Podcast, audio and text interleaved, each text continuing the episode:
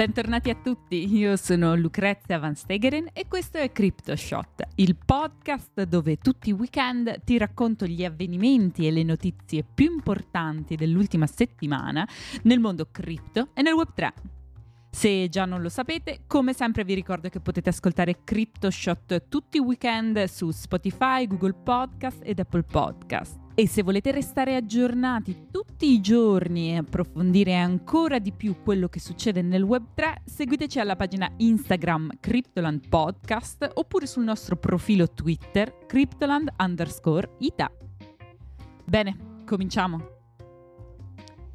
In una svolta significativa per il mercato delle criptovalute, il prezzo di Bitcoin ha superato la soglia dei 41.000 dollari durante la giornata lavorativa di lunedì in Asia, ovvero domenica notte, raggiungendo livelli che non si vedevano dallo scorso aprile 2022, prima del crollo dell'ecosistema Terra per chi di voi era già presente nel mondo cripto. Contemporaneamente anche Ether ha oltrepassato i 2200 dollari. Facciamo un piccolo resoconto di quello che è successo, perché durante il weekend Bitcoin ha flirtato con la soglia dei 40.000 dollari, raggiungendoli domenica e superandoli tra domenica notte e lunedì, raggiungendo i 41.700 dollari e registrando un aumento del 5% nelle ultime 24 ore. Le altre principali criptovalute per capitalizzazione di mercato hanno registrato guadagni più contenuti, il prezzo di Bitcoin era sceso sotto i 40.000 dollari nell'aprile 2022, ma ha assistito a un rally negli ultimi mesi, favorito da commenti apparentemente accomodanti da parte dei banchieri centrali statunitensi e dalla speranza che un ETF basato su Bitcoin possa presto essere approvato negli Stati Uniti. Anche Ether non aveva superato i 2200 dollari da maggio 2022, sebbene sia stato vicino a questa soglia alcune volte. La recente impennata del Bitcoin sopra i 40.000 coincide con l'incremento del prezzo dell'oro, che ha toccato un record di oltre 2.100 dollari per oncia nelle prime ore di trading asiatico, in risposta ai commenti accomodanti del presidente della Federal Reserve, Jerome Powell. Lucy Hu, analista dell'azienda di wealth management di Global Digital Assets Metalfa, ha dichiarato che il mercato si aspetta sempre di più un taglio dei tassi di interesse nell'anno a venire e gli investitori sono sempre più ottimisti sulle prospettive delle richieste per gli ETF di Bitcoin da parte dei più grandi nomi nella gestione degli asset. Questa è una dichiarazione ufficiale di un mercato rialzista e il prezzo potrebbe vedere ulteriori aumenti nelle prossime settimane. La scorsa settimana, sempre Jerome Powell ha affermato che i tassi di interesse sono ormai in un territorio restrittivo, rafforzando la narrativa che il ciclo di inasprimento abbia raggiunto il suo apice e il settore delle criptovalute, insieme a loro, stanno mostrando un andamento positivo. Andiamo avanti e parliamo di Binance, il colosso degli exchange, che ha annunciato che non supporterà più la sua stablecoin BUSD. Dal 15 dicembre 2023 la piattaforma inizierà a rimuovere Boost dalle sue coppie di trading spot e margin. Una decisione rilevante che impone agli utenti della piattaforma di orientarsi verso nuove alternative in un mercato di stablecoin. Questa scelta di Binance segue una serie di azioni regolamentari che hanno impattato direttamente Boost, a febbraio la Securities and Exchange Commission degli Stati Uniti ha messo sotto esame la stablecoin dell'exchange, sollevando dubbi sulla sua qualificazione come possibile security non registrata.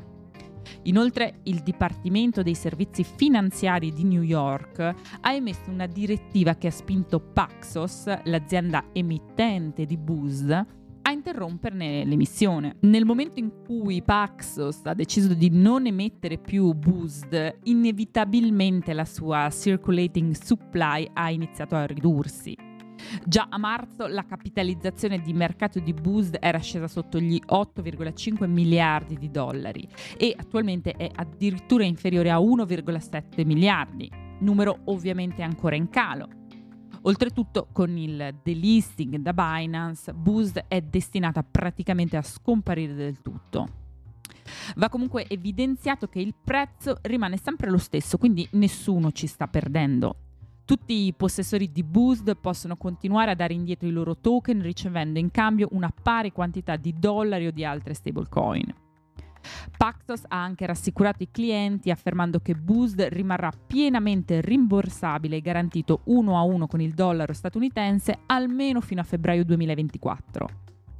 Attualmente, oltre a Binance, Boost ha mercato solo su Uniswap e soprattutto su PancakeSwap, ovvero su DEX che potrebbero anche finire per non delistarla.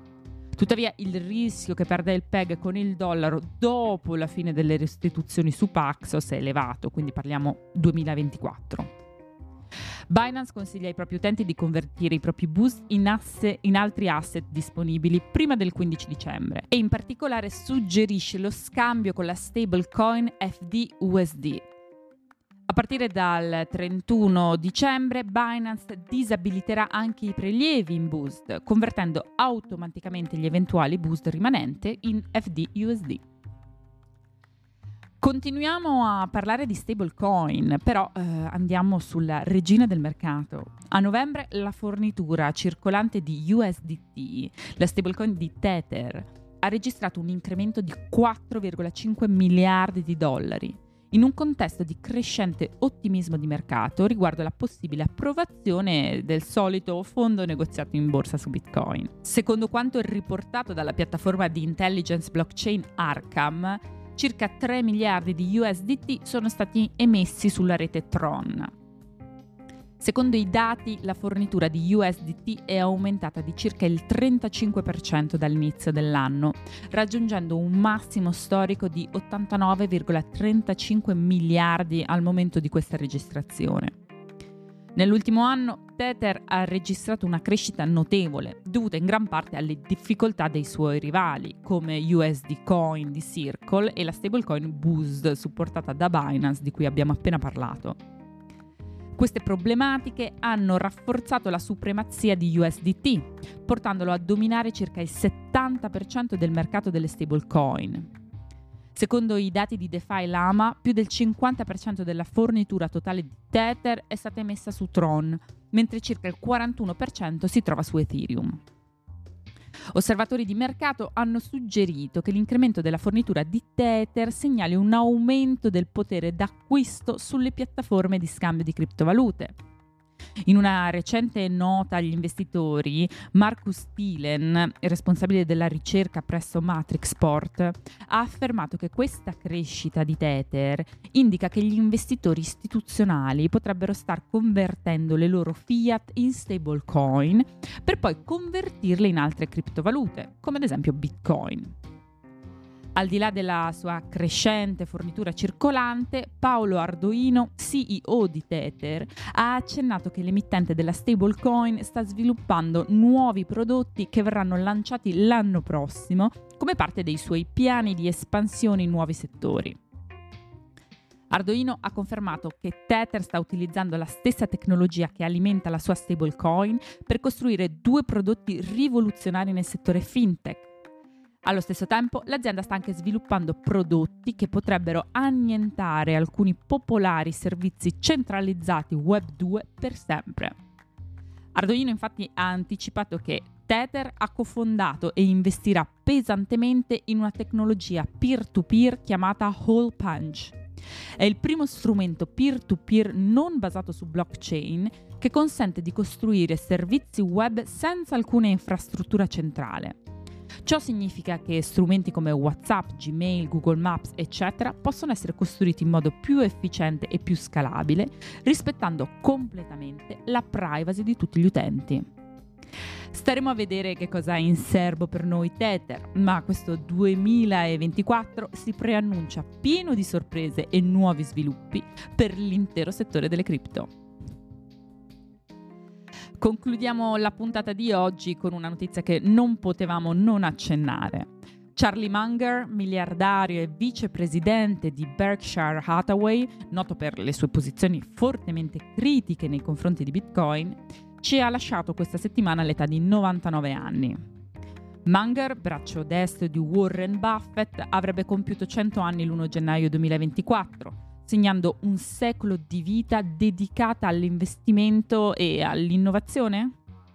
La sua scomparsa, avvenuta in California, dove risiedeva, rappresenta la fine di un'epoca significativa nel panorama degli investimenti americani. La carriera di Munger presso Berkshire Hathaway, iniziata nel 1978, lo ha visto contribuire in maniera decisiva alla crescita e al successo dell'azienda. Warren Buffett, suo storico socio e amico, ha espresso il proprio cordoglio, evidenziando come senza l'ispirazione e la saggezza di Munger, Berkshire Hathaway non sarebbe diventata ciò che è oggi. Anche Tim Cook, CEO di Apple, ha espresso il suo tributo, definendo Munger un titano degli affari e un acuto osservatore, la cui saggezza ha ispirato generazioni di leader aziendali. Oltre al suo ruolo di investitore, Munger è stato un critico spietato di Bitcoin e più in generale del settore degli asset digitali, sostenendo persino un divieto di tali tecnologie. Le sue opinioni, spesso controverse, hanno scatenato dibattiti e critiche nel settore della blockchain e degli asset digitali. In una recente intervista con il Wall Street Journal, Munger aveva espresso preoccupazione per l'aumento del prezzo di Bitcoin rimanendo scettico verso le criptovalute, che ha definito valute artificiali. Le sue dichiarazioni su Bitcoin, descritto come privo di valore intrinseco e paragonato a un gioco d'azzardo, riflettono la sua visione conservatrice e la preferenza per sistemi finanziari tradizionali. Munger ha espresso il desiderio che il governo degli Stati Uniti seguisse l'esempio della Cina, vietando le criptovalute e criticando Bitcoin come esempio di un capitalismo selvaggio e confuso. La sua scomparsa ovviamente lascia una lacuna nel mondo degli investimenti e nel dibattito su finanza e tecnologia, evidenziando il contrasto tra le vecchie guardie dell'investimento tradizionale e il nuovo mondo delle criptovalute.